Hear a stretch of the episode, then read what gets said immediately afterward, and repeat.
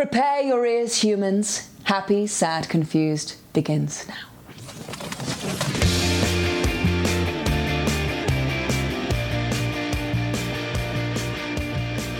Today on Happy Sad Confused, Patrick Stewart returns to an iconic character with Star Trek Picard. Hey guys, I'm Josh Horowitz. Welcome to another edition of Happy Sad Confused. This is one I've wanted to do for quite a while, which is not to say that Patrick hasn't done the podcast before. Yes, he was one of our very first guests uh, nearly six years ago. If you go back into the archives, that's still there. It's a great conversation. It's uh, the audio quality I was just checking it out. Maybe not so great, but uh, the, the conversation was good. We've improved. We've made some improvements in the last six years. Uh, but the beauty of this conversation with Patrick Stewart is that it was an opportunity to talk at length with one of my favorite actors about one of my favorite characters and franchises, Star Trek. Star Trek is so close to my heart. I, I grew up with Star Trek. I watched all the series. I went to the conventions. I was obsessed. I still am. And to get a chance to talk to Patrick Stewart in nearly an hour long conversation about that character, about the history of that character, about this new series, about what that character and Star Trek has meant to him uh, throughout his life, uh, was such a an exciting opportunity I didn't think was going to come. But thankfully, Star Trek Picard is succeeding. It's a great series. It's on CBS All Access. If you haven't checked it out, now is the time. They're about, I think there's six episodes in. I think i am one ahead, so uh, I, I, still have a few to go. I think it's 10 episodes all in all, so we've still got a few more hours of Star Trek Picard to come. And the good news is they've already greenlit it for season two. They're already talking about what's to come. There's some teases about that in this conversation. Um, this was uh, just a delight. I mean, Patrick Stewart. Uh, I mean, he's he's got the stories, the perspective, and the voice to carry a podcast like no no other man. Uh, this was a, a, real treat, and I think uh, you'll really appreciate this if you're a fan of of Star Trek and or of just of great acting. Um, you're going to enjoy this chat with Patrick Stewart. Um, other things to mention. Well. there's a lot of good TV out there, guys. I caught up on a lot of stuff. I think I mentioned Hunters on the last podcast. I've now uh, gone through all of Hunters. I, then I, I switched to the other new Netflix series. So that's, I guess, an Amazon series, but the new Netflix series with Sophia Lillis I really enjoyed. I'm Not Okay with This. That's a really easy watch. It's seven episodes. They're all like 25 minutes and under. It's kind of a coming of age, teenage, uh, uh, young uh, YA kind of story fused with a bit of superhero stuff. So that really worked for me. Uh, and then I watched some some uh, Netflix true crime because you can't go wrong with some true crime. I watched uh, The Pharmacist, which was fascinating and a relatively short and easy watch. Uh, so yeah, I'm catching up on stuff, guys, because right now movies are, are, hit or miss. Right now, there's some good stuff out there, but for the most part, I feel like right now is the time to catch up on all the good TV, uh, and then like the really good movies will, you know, hopefully start to come, and hopefully I'll, I'll see some of them. I'll be out at the South by Southwest uh, festival, which is both a film and TV and comedy festival, but I'll be there for on the film side, so I'll hopefully get a chance to see some good stuff there. So, all of which is to say, there's a lot of good stuff out there, uh, including Star Trek Picard and the other TV series I mentioned, uh, as well as uh, my own shenanigans for MTV and Comedy Central. I just did a new one I mentioned the other day with Chris Pratt that should be up any minute now if it's not up yet um, on Comedy Central's uh, YouTube channel. Uh, check that out. That's a really fun uh, bit of silliness that we did with Chris Pratt to support his new Pixar film, Onward. So uh, that's enough plugs, right? Oh, one more plug. I should mention this because we want to support Patrick and his family. His wife, Sunny, has a, a, great new album out. We should mention that too. We didn't even get a chance to talk about his wife. That's really opened him up to uh, all these new experiences in recent years, and he's very proud of her and her new album. So check that out as well. Um, that's about it, guys. Those are that's my information before the main event. Okay, remember to review, rate, and subscribe to Happy, Sad, Confused. Spread the good word and enjoy this chat with the legend that is Sir Patrick Stewart. Listen, if you've got the stomach to sit and listen to me, I love listening going to you. on and on. Yeah, yeah, yeah. I know. Um, it's your call. Okay, I, will hang over here. I'll be very quiet. No okay. All good. um, this is the Dune podcast. Apparently, we're going to talk for an hour about Dune. I could do that. oh, it was. I mean, it was the first. Actually, no, it wasn't. It was the second big movie I'd ever been in. The first one was Excalibur. Excalibur Yeah, sure. with the John Boorman movie, uh, which filmed in Ireland. And Yeah. Dune. I, we were in Mexico for five months. I, I would say you could tell from the screen that you were. It, what that wasn't a two week shoot. The sets must have been. Ins- it must have been bananas. We waited for the, the big triumphant ending when Kyle and me and and, uh, uh, and a couple of other people, what's her name? I can't remember her name, actress. We were riding the worms into battle. these you know these huge creatures that came through the, and we were in full fucking rubber suits. Those rubber suits were a nightmare, just sweating. We put them on, and they wouldn't let us take them off. They said, "We don't know when we're going to need you, so you've got to be ready to shoot." Two and a half days we sat waiting. probably lost ten pounds. You probably Oh, yeah, sweated sweat- it out. Sweated it off. Yeah. I just remember you holding a little, uh, a cute little dog, screaming uh, something like "Long live Duke Leto." Oh, that, Again, this made an impression, Patrick. right. But I reckon I worked like one day in ten, so I saw Mexico. There you go. There were some benefits. Well, uh, Patrick Stewart is here. We're talking Dune. Uh, that could be a whole nother podcast because that's a film I, I have a great affection for. Uh, but the reason you're here today, it's like almost too insane for me to say, is that we're going to talk Star Trek, which um, probably a couple years ago, if you if I had said that to you, you would have thought I was insane too.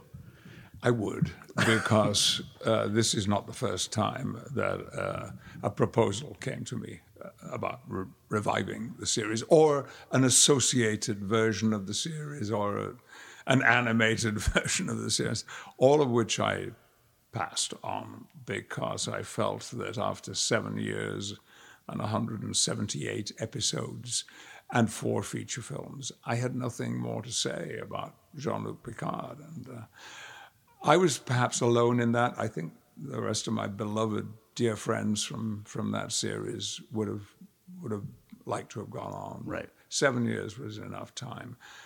And over the 18 years that have passed since, I've always said, no, I'm, I'm, that's behind me, I've moved on. What made a difference this time was when I saw the list of uh, writer producers on the show, and it was awesome. Um, Michael Chabon, Pulitzer Prize winner, um, uh, Akiva Goldsman, Oscar winner. Oscar winner for Beautiful Mind, uh, uh, Alex Kurtzman with a great track record of, of work that he's produced and directed, and um, uh, and Kirsten Beyer, who is like the world's leading authority on well, m- much science fiction, but certainly on Star Trek. And I felt just to say no to guys like that was insulting. So I, I took a meeting with them on the understanding that I was going to pass, but I wanted to explain to them myself face to face. It was n- not because of them at all. On the contrary, I, it, was, it was a thrill sitting in a room with them, meeting them. But but why I I did not want to return. Did now? Did they come to you with from from what I gather? If they came to you with any kind of concept, it's not what we see on the screen here. It's not close to what they what you arrived at. Did I they, think there's very little of the of of the the the first pitch that I listened to about it, um, and then they very generously. Once, once I'd absorbed some of the details of their of their plan, I then made my speech about this is why I'm saying no. Um, and then they said, could we just have another hour of your time just to talk to you about some of the feelings that we have and how much we want your input in this? And that y- without your input, there would be no series. So we need you to contribute to this. And I don't think that was the time they mentioned being a co executive producer, something I had never been on any project before. But by the time that hour or two was over, and they'd all talked, like they're all great talkers, um, I, I said to them, "Look, what you've you've said some extraordinary things, and I'm intrigued, but could you please put it all on paper, so that I can sit down and study it and think about it, and you know, who knows, maybe ask some questions." They did. And about 10 days later, I went back to see them again. And I said to them, You've got my attention. and, uh, and then, but I said, However, there, up front, I need to let you know about the things I do not want to do and the kind of stories I do not want to tell. That's what I was curious about. So yeah, were there kind of like stipulations? Was there's like no enterprise, no uniform, no? Was there a, a certain list of yeah, those? Yeah, yeah. The uniform particularly was very important to me because uh, you see a photograph of Star Trek, you see a photograph of Jean-Luc Picard. I'm in uniform, uh, even though I there were episodes when I might have been in some kind of civilian mm-hmm. or no clothes at all. One of them, uh, when David, how many lights are there? There are exactly, and uh, that was a wonderful David Warner uh, playing that role, who, yeah. who I had played a very small supporting role when he did Hamlet with the Royal Shakespeare Company. So that was an exciting day for me. Uh, but the there were a lot was, of yeah, conditions. Yeah. Um, and, and I felt bad about making so many conditions uh, because quite a few of them went against some of the ideas that they were pitching. I, I knew I did not want to create the next generation. It was not going to be a return to the same cast, you know, the Enterprise or a new Enterprise, because I think Marina Sirtis crashed the other one. I, I, seem to remember, or maybe she crashed it twice. I was going to say, I think it was twice. Yeah. I didn't want to. Um, but at least she got a chance to fly it uh, a couple of times. uh, and uh, and and certain themes that I, I didn't want to pursue, but most importantly, I talked about how the world, our world today, has changed in the 18 years since we wrapped Star Trek Nemesis, the final movie, and also how my life had changed and what was of interest to me now and what seemed important in the society that we live in because always, particularly during the third season when Gene very sadly and, and tragically left us, died, and we missed him very much. But it meant that we began to tell the stories in slightly different ways. Right. And with Rick Berman at the helm and the writers that he had, we were we were able to reflect more of our present day because it's one of the things about science fiction that, uh, for me anyway, I'm actually not a science fiction fan. This this is now most commonly known, but I'm still a little uneasy about it's it. It's okay. You can say it loud and proud. we embrace you nonetheless. um, I, it, it, it, when science fiction reflects the present time, as well, so that we can say, yes, the future might be different, but there are still issues today yeah. that might still be issues in 20 years' time or 300 years' time. And, and that I've always found fascinating. You know, I, being for many years a Shakespearean actor, again and again on the rehearsal room floor, those of us who were so in love with Shakespeare and the Royal Shakespeare Company, we would say, "My God, this this this reads as if it was written today." Right. You know, and and that's and that's one of the things we always thought was so remarkable about Shakespeare that he was writing for a, a, a 16th, 17th century audience. But the things he was writing about were contemporary yeah. with the 20th Human nature century. doesn't change, and yes, no, it doesn't. And I think I, you, you you hit upon two of the things that I think are very clever. What you guys have done on on Picard, you allude to the fact that it's reflecting our times, and yes, the Federation is not the Federation that we remember. It's more of an isolationist body, and it's dealing with refugee and crises. Is not Starfleet exactly either. Um, and then the other aspect that you also allude to is, I mean, this came after Logan. And I think that's the last time I spoke to you, you and Hugh, for Logan. And I don't think it's any coincidence that between Logan and Picard, we're seeing arguably two of your, you know, most recognizable characters now dealing with age and dealing with in a real in a truly realistic fashion much more than we're accustomed to in these kind of genre pieces. Oh, So I, I, guess does did the experience on Logan inform a bit of how you approached this one or what you wanted to see in this one? Massively. In fact, um, I, I, talked at length about Logan. Uh, uh, all, all of our associate producer writers had seen it and they knew what I was talking about. But I um, was able to articulate to them why Logan became the most important element of the X Men franchise for, I think, both Hugh as well as myself. Yeah. Here were these two characters we, we had got to know so well and and how they lived and what was important to them, how their lives were structured. All abandoned, all thrown away.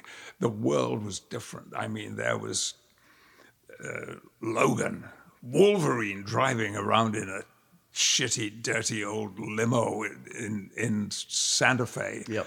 uh, and uh, uh, and Juarez, and and and he he was only doing it so he could keep Charles Xavier in medications, which were expensive, and and there was Charles Xavier in this nasty old wheelchair, living apparently on an upside down, down oil tank, so far as we could tell, covered in rust and dirt, and out of his mind, crazy, r- ranting children's nursery rhymes and, and jingles that he'd watched on television because yeah, there was a little black and white TV in the oil tank, and also dangerous, unpredictable, and uh, physically, although he was handicapped, very handicapped physically, physically, nevertheless there was a kind of A lack of control, a lack of a lack yeah. of control, a, a, a, a rage, a fury that was out of control in him. And uh, so I, I, I talked about this and I said, look, I am not asking you to write um, a, another Logan for Next Generation, but I'm telling you that these were the elements that drew me back so enthusiastically to what became for Hugh and myself our last uh, our last outing in uh, in in X Men. Well, the idea of taking risks too, and both risks thematically and aesthetically. I mean, I think that's also an important choice that Logan looked different than any X Men film, and Picard doesn't. It's not the warm next generation glow that we felt. It's not a safe environment. As as as edgy as next gen could get, it was kind of always very. It, it felt like home to the audience. I feel Well, like. the, the Enterprise was a home. Yeah. And the crew were a family, a family who cared deeply about one another, as well as the world and the galaxy Yep. and other galaxies outside. Um, but I, I the, the thrill for me was watching Alex and Michael and Akiva and, and, and Kirsten take on board in a in a in a an excited and stimula, stim, stimulated way the kind of things that I had been talking about, Yeah. and you know it it was evident from the opening shots of the of the series that that was how it was going to be. Here we had a. A man, yeah, living on his beautiful vineyard back in France, uh, growing grapes, making wine, being looked after by two gorgeous people who just happened to be Romulan, which there was a, already there was a huge uh, contrast there to the relationship we'd had with Romulans in the past, and uh, and yet he was clearly not happy. Uh, I, th- there was a scene which we which never quite made it into the opening of the film, where I was yelling abuse at some of the uh, vineyard workers in French uh, because it would have to. I wanted. I, I don't think I spoke a word of French in the original series, um, and and clearly somebody who was uh, troubled yeah.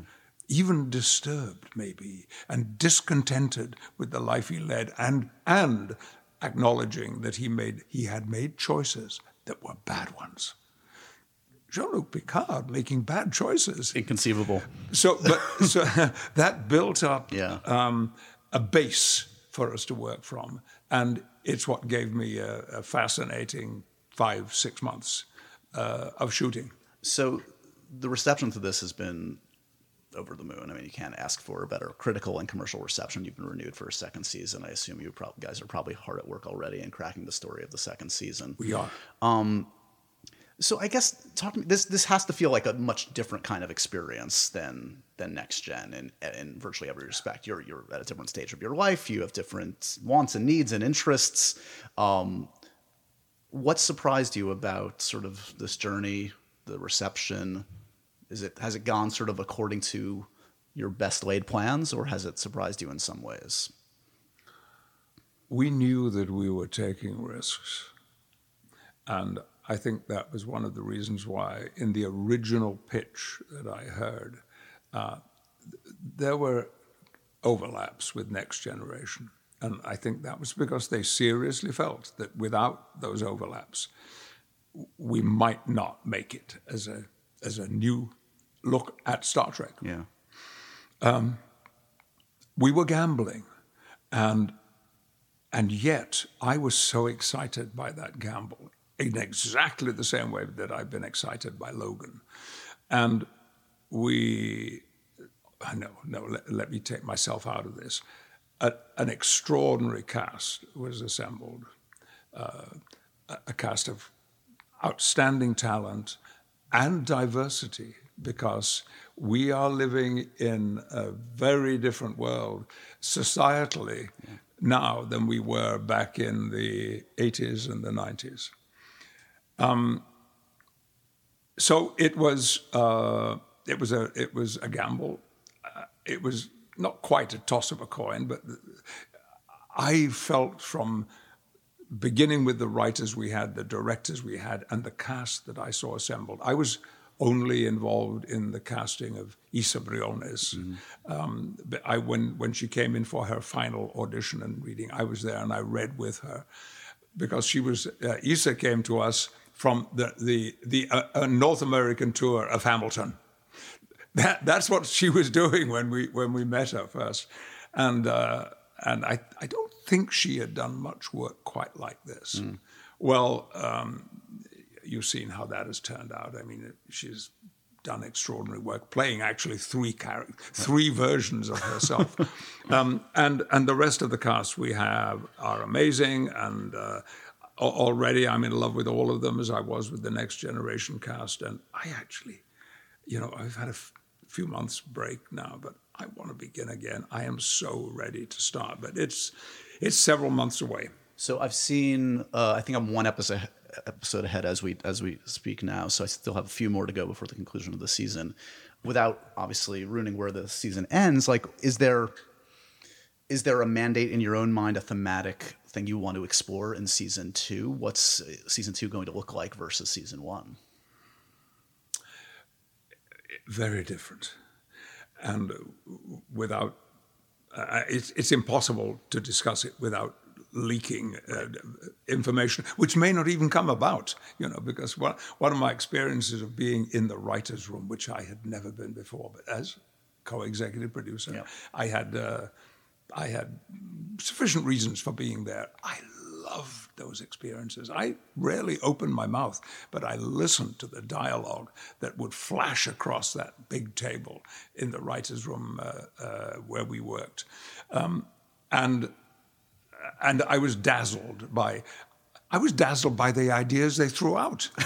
you know, I mean, one one writer would pursue an idea and talk about it and talk about it, and I would begin to yes, this is it. And then something would come up, but if what it, eh, no, no, forget it, forget it. And I would say, no, Wait, no. wait. That's not totally discarded. But that was the the tone, and that is the tone with which I can't say we because again I'm not I'm not writing, but they are looking at season two. It it has an astonishing theme in it, and um, uh, quite uh, how we will connect to the last episode. I don't really know. Um, probably not a lot, but the last episode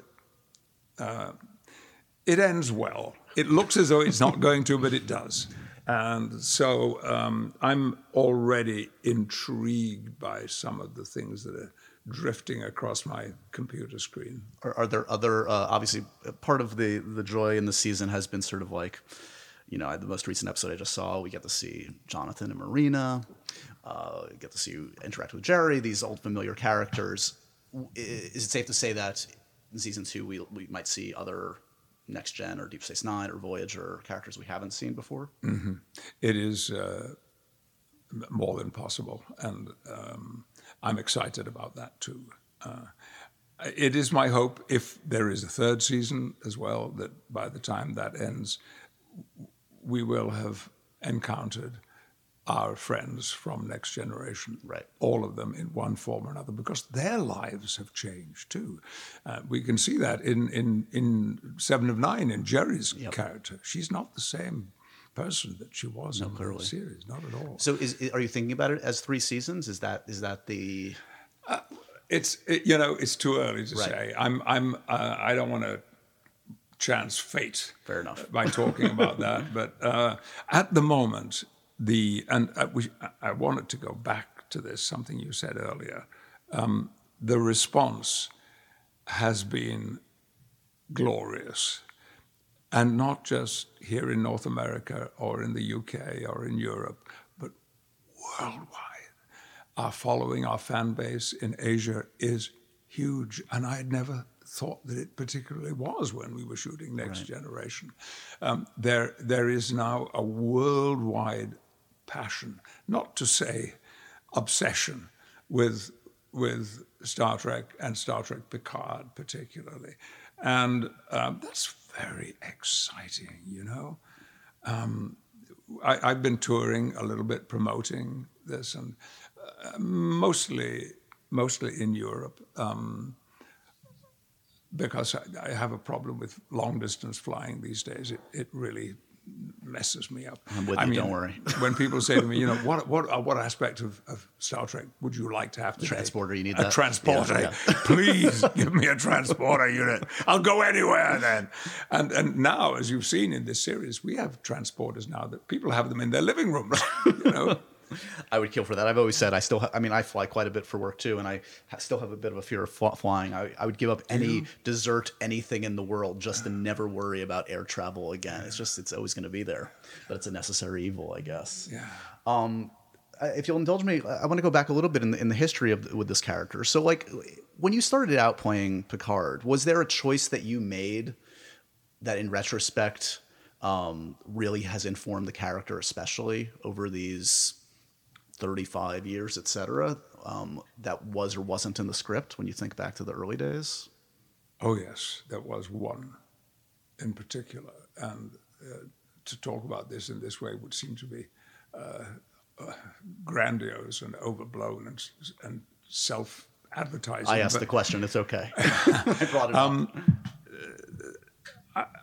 I think by the time we were into the third season of Next Generation, I had um, I had begun to become aware that there were elements of Jean-Luc Picard that actually had nothing to do with Jean-Luc Picard, but had a lot to do with Patrick Stewart.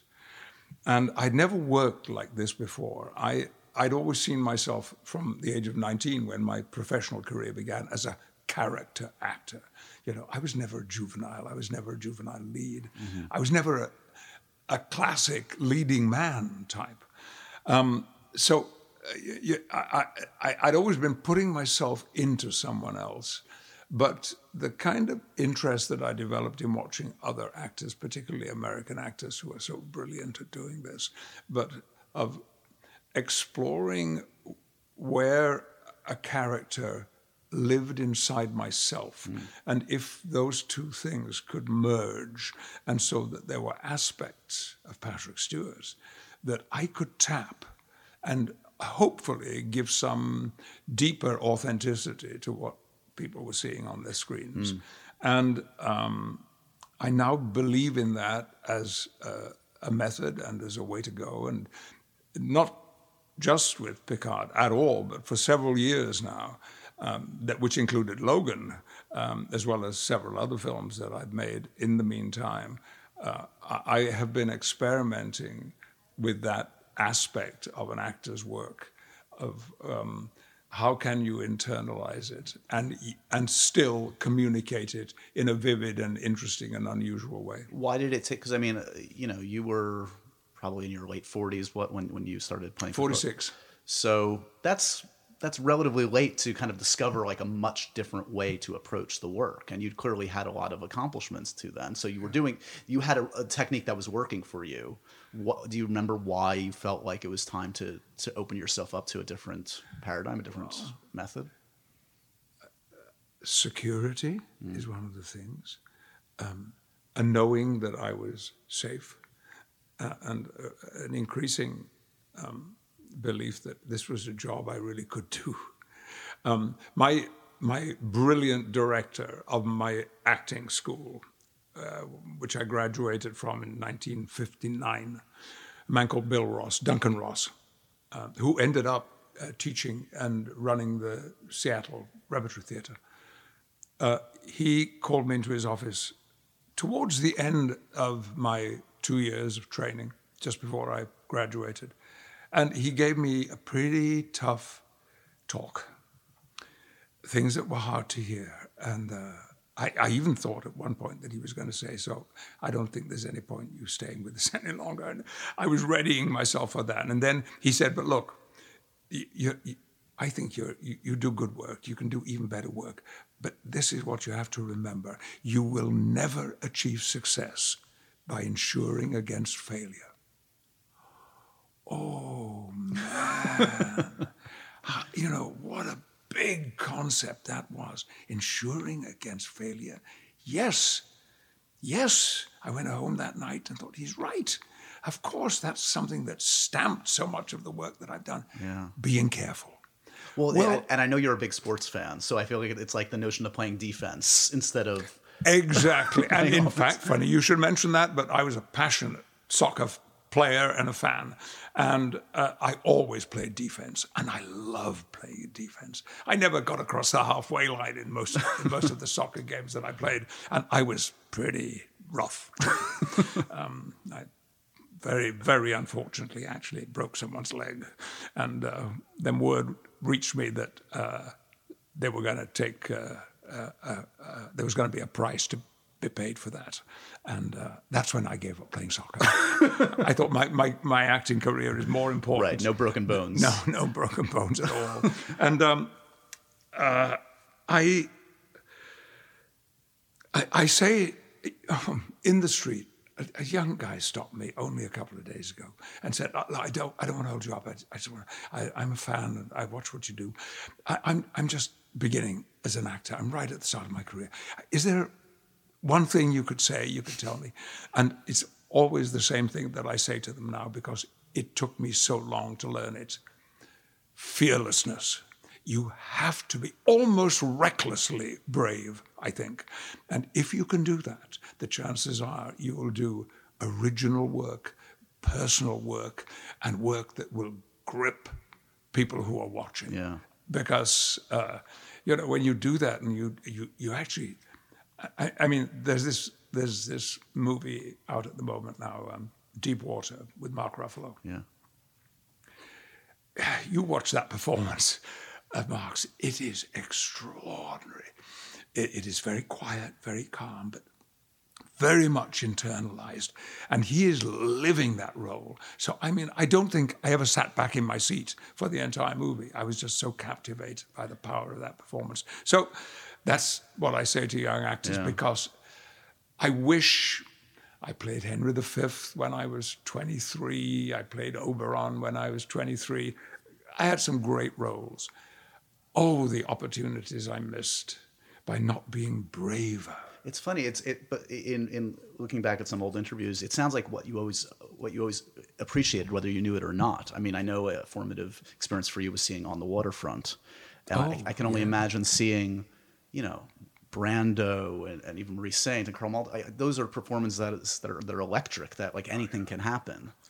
Um, I knew that then. So why couldn't I put it into my work? I, I, I, saw that movie three times in one week. I even took my poor mother to watch it, who had no idea what was going on. And, and I knew that I was watching a different kind of work. Before that, you know, it was Rock Hudson and Tab Hunter and, right. and Doris Day. I love Doris Day. And, uh, and then suddenly, life was on the scene. And I began to think, was there a script or are these guys improvising all the time? Because it was so natural, so spontaneous, so of the moment. Why could I not say, I want to do that?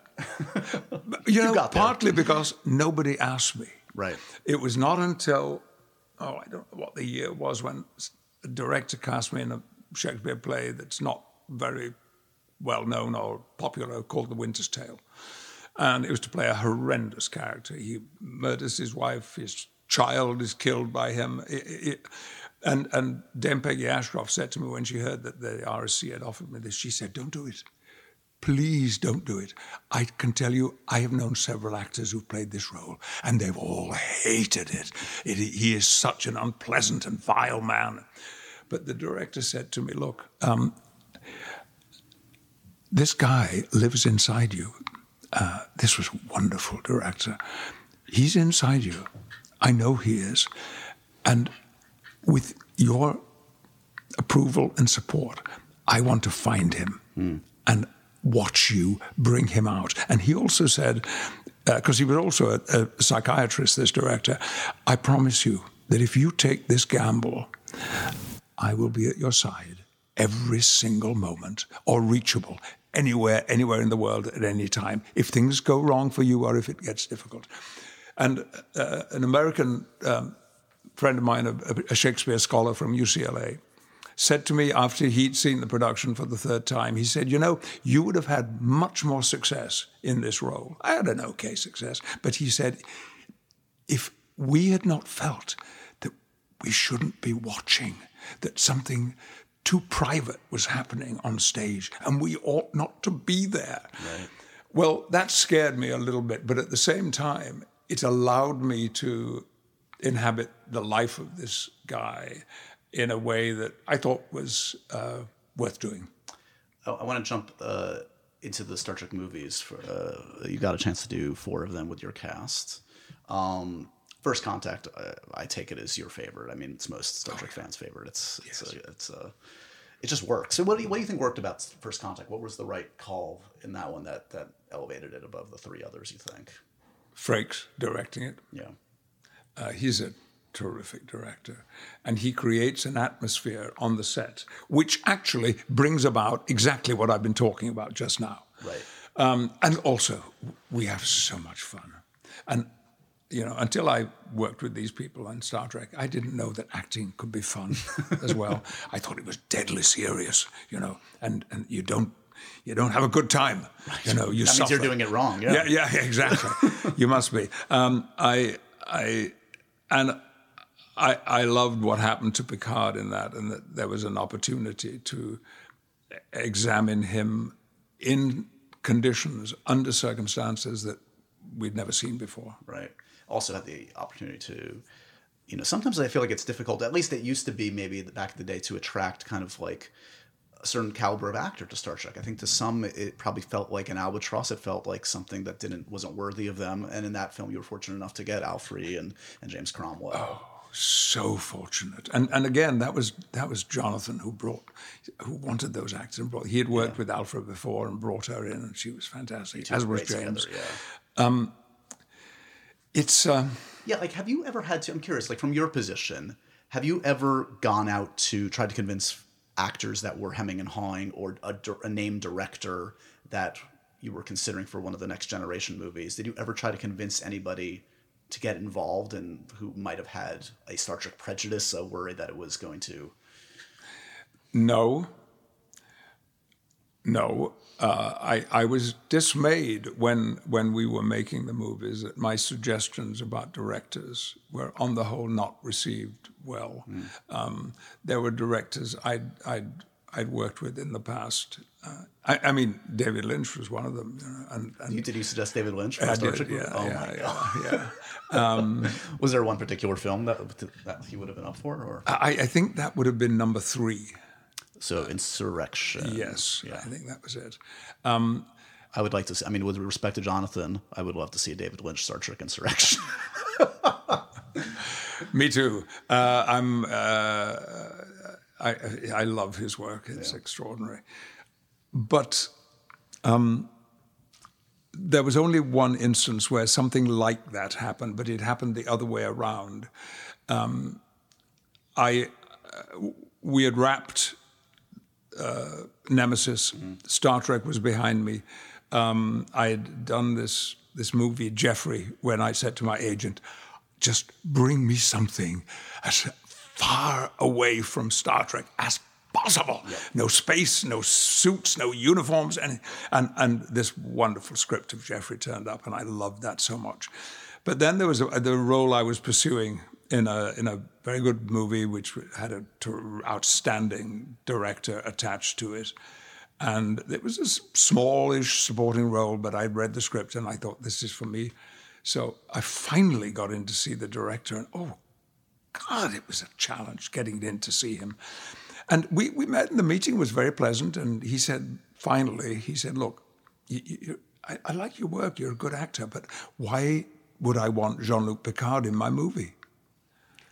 It's your worst nightmare, probably, isn't it? Oh, can you imagine what that felt like? That I was I was suddenly at liberty to do anything I wanted to do, and I was being told, "No, because you're Jean-Luc Picard, and that's not going to happen." It was very difficult. So from that time, I have diversity has been as well as quality of of, Yeah. of writing, because if the scripts are not good, there's only so much that you can do to make them better. Um, but something I look for in everything that I undertake that I have never done before. Yeah. Uh, even sometimes things that scare me a little bit. Uh, there's a script I'm looking at right now. Ooh, that scares me, but I've got to do it because it's like it's yeah. I've never done it before. Yeah. Well, and we've talked. I remember the last time you were on the podcast, we talked at length about the way that extras opened up a whole new side of your career. The comedy side of your career is obviously a whole. Like you could live off that the rest of your life and enjoy yourself. But yes, I mean, I remember in the wake of, of Star Trek, conspiracy theory, you played a couple great villains for a while, and then yes, comedy opens up, and then you kind of come full circle in these older characters. It's it's it's amazing to watch sort of the the way an, an, a career can be so unpredictable. I mean, you, you have some choice, but so much so much of it is out of your control too, right? Yes, and and aging is one aspect of it, and I'm having to embrace aging uh, and and add it to the pot of of Yeah, of who it. Patrick Stewart Yes, is. yeah. you know, I I, I I I have to. I mean, there you you saw it in episode one. There was a scene where I ran up a flight of stairs, Mm. and uh, they said it's okay. We we, we, we you got a stunt double who's going to do this for you, and I said please let me do it just once and I won't break a leg. Let me just see if I can do it. And it Worked out. Again, the broken legs were on the soccer field. The um. So in the wake of Nemesis, so you, at the start of our conversation, you talked about sort of after Nemesis feeling like, okay, I've said what I had to say uh, for this character. That being said, I mean, I think you would agree with me. Nemesis was probably not the high point for the Star Trek film series, the Star Trek series. No. Did, was there? I mean, I've read different things. I've read that John Logan had another idea for a film that involved like a rogues gallery of villains. Is that something you remember? Is that something I that do. was- I do. Uh, I think he and Brent Spiner uh, were had been working on an idea, and there was it, it, it included at least Brent's version of it. It included um, every single leading actor who had ever appeared in Star Trek at that point would be would that, that, that everyone would be brought together Right. for one last final desperate attempt to right the universe you know um, uh, that's why it's so lovely that uh, Jeri says in the first scene with me, uh, "You're still trying to save the universe, Picard," and, and, uh, which is which I love because it kind of stands outside the episode as well because that's what that's how people viewed him. But she made a joke out of it, is so prerequisite for a captain of an enterprise. You have That's to- right, One of your yeah. side pursuits is always liking to save the universe. That's right. So, was there any sense in the wake of Nemesis that at that time, if I talked to you after that, were you resolute that that was it, or did you feel like this is not the way I want to go out?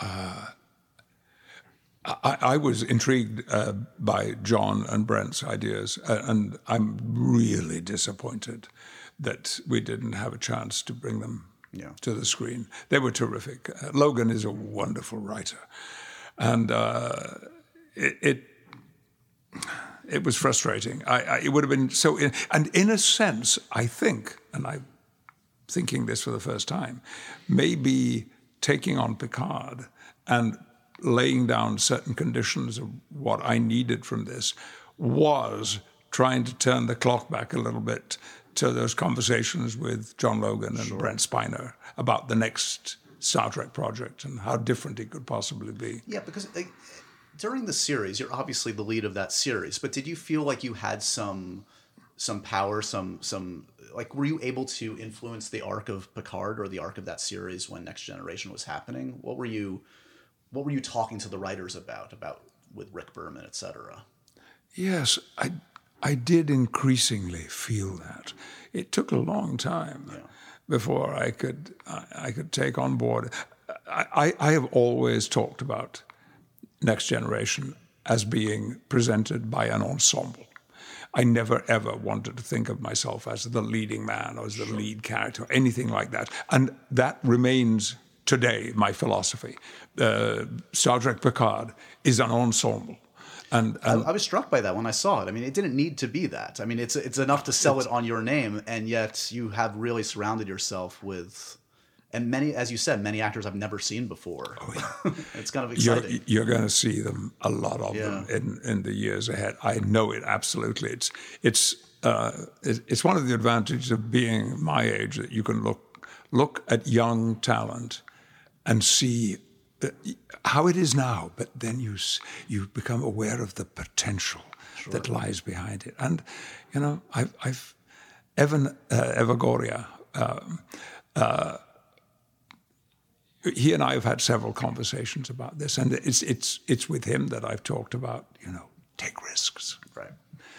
You know that this is the opportunity to do that, and uh, and then I, I I walk on the set and I see him doing that as well. It's it's uh, it's there. It's another level of satisfaction of doing what we do, and I'm sure that some people listening to this podcast, to this conversation, would say, you know, what a load of crap he's talking, and you know, this is bullshit. Another instance of actors being obsessed with themselves. But I, I, I saw a play yesterday afternoon. I saw a matinee of a play, and. Uh, some of the, uh, well, most of the acting work in that play was extraordinary. Um, uh, it, it's at the Atlantic Theatre, uh, and uh, it's called um, uh, oh, The Story of a Suicide, I think is the name of it. And it's really th- three stories literally intertwined I mean, they talk at the same time and they wow. overlap, and sometimes they say exactly the same words, but there are one, two, three plays happening in front of you every moment of the play. And it was an extraordinary experience to sit in the audience, not knowing what was going to come next. And, um, and yet, the, the, the, the, courage of those actors taking on something so challenging because they had to be technically so tuned in to what was happening, as well as creating a real living person. It's um, it, it, still remains for me, as I say, like watching Mark Ruffalo in in, sure. in Dark Waters, um, the most thrilling element that I can see in actors I'm on stage with, on in front of the camera with, or sitting in a cinema or sitting on my sofa at home watching. Would King Lear on stage be such a risk for you? Is that something that I know you've mentioned it in the past? Uh, it's on the table right now. I have not said this publicly before. Um, but there's one person I want to direct it. Uh, in fact, I don't really think that I would want to do it really with anyone else. Um, and uh, I, I, I, sat down the other afternoon. I had to go out and buy a copy of King Lear because I, I, I had it. I have the whole uh, uh, the whole complete works of Shakespeare as an app, but I, I didn't want to read. I, I needed a book. I wanted to turn pages, yeah. you know, and uh, uh luckily, uh, Book Soup they had a copy of King Lear, and um, uh, it's scared the wits out of me.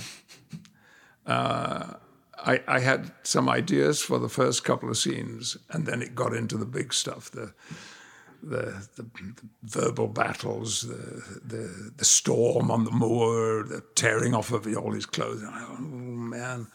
Um, but I think I'll, I'll I'll have to do it because um, if I don't, you know, how am I going to live with myself after that? And and been, we've had a lot of great King Lears. My my dear buddy Ian McKellen sure. uh, did, gave his second King Lear um, last year, and it was extraordinary. Um, and Glenda Jackson, that's right, that's recently right. played King Lear. Uh, oh, and I didn't see it, and I wanted to see it so much. So um, I, I got to find the right place, the right location, yeah. and the right. You know, that's why there is this one director who I worked with several times on both film and stage, and uh, he he is uh, brilliant, and I know that I would be safe with him. We're keeping that name under wraps for now. Yeah. Okay, fair enough. You've given enough of yourself to me today. It's okay. Um, now, wait, have we lost you from New York for a bit? Because Picard, as great as Picard is, it doesn't shoot here. Clearly, you're not shooting that in Brooklyn. So, do you, no. do you still consider yourself a New Yorker? What's the plan? Um, well, we have recently bought a house in Los Angeles. Patrick, no. I know, but um, we are still living. We have our apartment in Brooklyn. Okay. I love Brooklyn. Oh God, what an extraordinary place to to be living. But um, uh, it, it, at the moment, work is focusing much more on yeah. the West Coast than it is it is here. And I have to say the relief with which I stepped out of doors into Brooklyn this morning to find that the temperature was going to be 58 today and not 34 or whatever it had been, or with, you know, with the wind impacted, we're going to be down in the 20s because of, of, of my age. Uh, I've got to think that California might just take a little more care of me than perhaps if California Brooklyn. allows you to do more great work for us, for you to entertain us more and live a happier life, then I, I guess I support it. But I'm, I'm, I'm, cr- I'm crying a little bit inside. um, lastly, and I'll, I'll, let you go, but a couple of collaborators that you've worked with in recent years. Um, are, is there any chance have you talked to about collaborating with? I'd love to see you and McAvoy work on something together, or you and Hugh in a different capacity. Oh, I have a project for Hugh. Yeah. Yep. And theater uh, or film? Theater. Um, and there are conditions attached to this as well. and uh, uh, but now Hugh is, as we see every Sunday in the New York Times, that he's preparing Man, yeah. to shoot Music Man, Yeah, which yeah. I cannot wait to see. He- he- in the years that I've known Hugh, from when he came in as a replacement actor, That's right. uh, we were we were on set shooting when he came into audition, and uh, as I've said before, he came back from the audition. We- We'd all met him, we'd sat around, and we all said, "What a nice guy! Really great guy. Uh, you know, go well." He came back and he said, "Well, you guys are never going to see me again." he said, and then they said. Um, uh, Mr. Jackman, uh, would you mind just coming back? They, they want to have another talk with you. And there it was, the phenomenon that is Hugh Jackman was Clear- created. Clearly an amazing actor Uh, yeah, he's the nicest man have, on the planet. I have a yeah. project I am passionate to do with Hugh, and it will be a stage project, and it will be on Broadway. But um, uh, you, I'm sorry, this is very embarrassing, but you mentioned another actor. Oh, James McAvoy. James, Ma- Yeah. Who I know is maybe your biggest fan next to me. Yeah. he'll say yes to anything that you want to do with him. So you might want to think about it. hey, you, you know, actors, all we do, all we remember are the negative things. You know, I, I can remember the first review I ever got because it said, and as so and so and so, Patrick Stewart was barely adequate. And I- was 14. And I, it, it crushed me. And I remembered the very words from the review barely adequate. Um, John McAvoy was doing an interview, and they said, "So how do you how do you feel about you know stepping into Patrick Stewart's shoes?" And James said, "I'm gonna bury him." He said, I, I, I know enough about James and admire him enough to know that it was a joke. Yes, he's a madman. It was a joke, wasn't it? It definitely was. Yeah, yeah, okay, he good, said it because he loves you so much. He's intimidated by you. Well, I would love to do more work with James on stage because he's a terrific stage actor as yeah, well as film. apparently he's just wrapping up Cyrano. That's been very well received in And London. I hear. think I'm going to miss it. yeah, I think a I can't get wrapped. there in Yeah. time. Yeah, there's not enough time for all of it, Patrick. We're doing our best, but um, it's it's it's always such a distinct honor to to talk to you about film and television and theater, and and to talk about something that's so impo- close to my heart growing up, Star Trek, and I know close to your heart. It makes this uh, day all the Well, more the- special. the there is one irony about our conversation this morning that when I leave here, I'm going to a meeting, and it is a meeting about writing an autobiography. I mean, a serious meeting for the. It's come up before, like Star Trek used to come up from time to time, and and I'm going to go and talk to people who have an offer to make, and and uh, it's it's very challenging.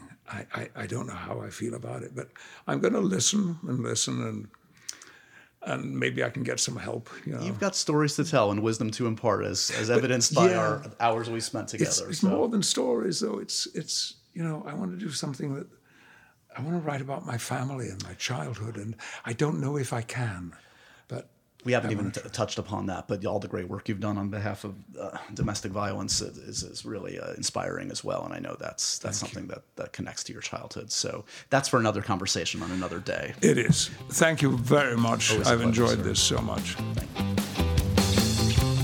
And so ends another edition of Happy, Sad, Confused. Remember to review, rate, and subscribe to this show on iTunes or wherever you get your podcasts. I'm a big podcast person. I'm Daisy Ridley, and I definitely wasn't pressured to do this by Josh.